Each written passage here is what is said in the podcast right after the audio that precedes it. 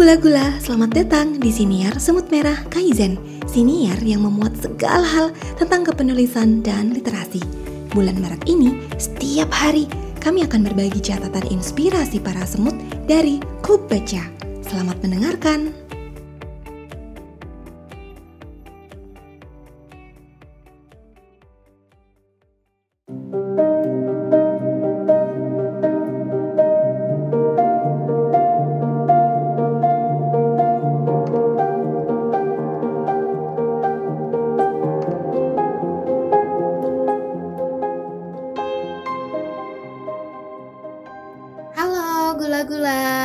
Jumpa lagi dengan saya Rika dari Semut Merah Kaizen yang pada kesempatan kali ini akan mencoba mereview sebuah novel yang berjudul Lebih Senyap Dari Bisikan sebuah karya dari Andina Dwi Fatma yang diterbitkan oleh Gramedia Pustaka Utama.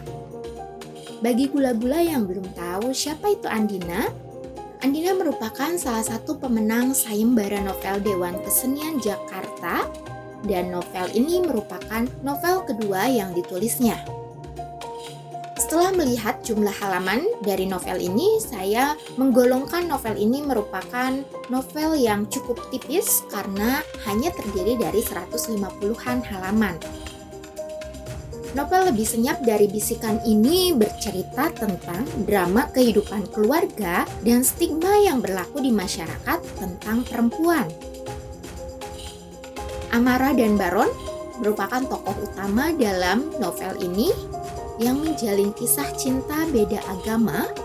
Kemudian keduanya memutuskan untuk menikah meskipun tidak direstui oleh orang tua Amara.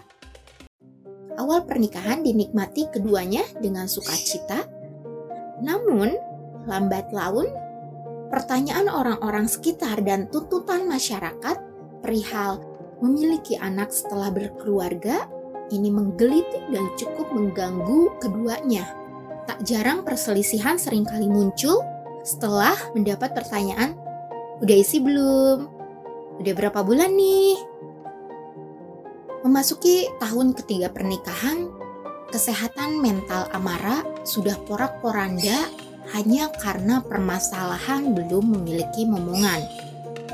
Akibatnya, segala cara mereka tempuh mulai dari cek berbagai kesehatan, kemudian mengikuti program hamil mulai dari yang masuk akal, baik, sehat, realistis hingga program-program kehamilan yang ekstrim dan tidak masuk akal dilalui oleh keduanya. Pada bagian ini, penulis seolah mengajak pembaca untuk menyadari bahwa stigma belum punya anak ini mengapa hanya dibebankan kepada perempuan.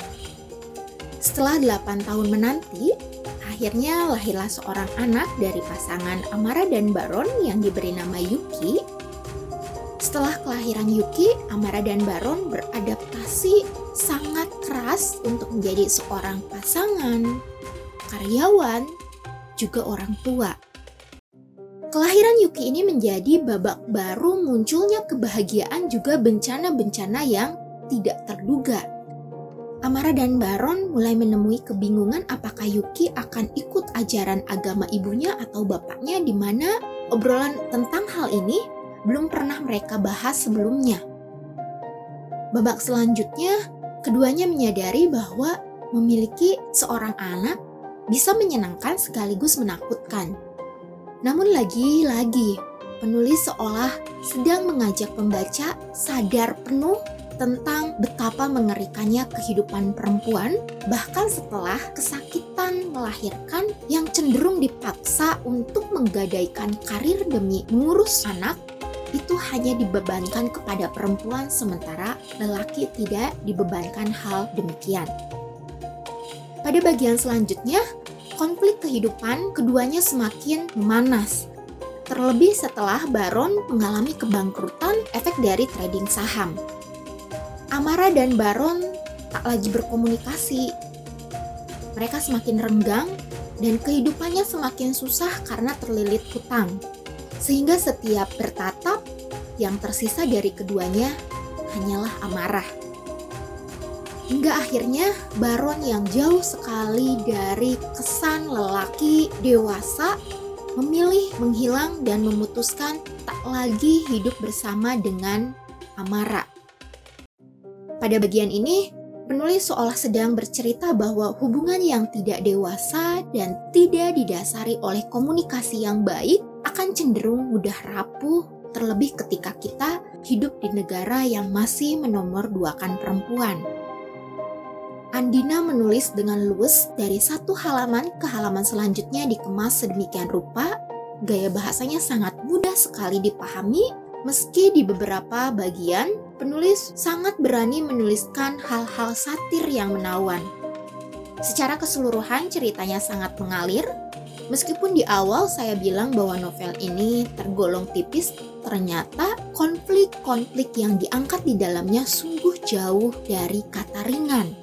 Dalam 150 halaman, Andina berhasil mengangkat isu perempuan dalam kehidupan masyarakat, pernikahan beda agama, KDRT, kesehatan finansial, kesehatan mental, komunikasi dua arah, serta hubungan yang sehat. Overall, buku ini sangat memikat, bisa diselesaikan sekali duduk, namun setelah membacanya kita bisa merenung tentang banyak hal. Sekian episode kali ini, sampai jumpa di episode-episode selanjutnya. Bye bye. Demikian suara semut hari ini. Sampai jumpa esok dengan inspirasi yang lain. Salam literasi.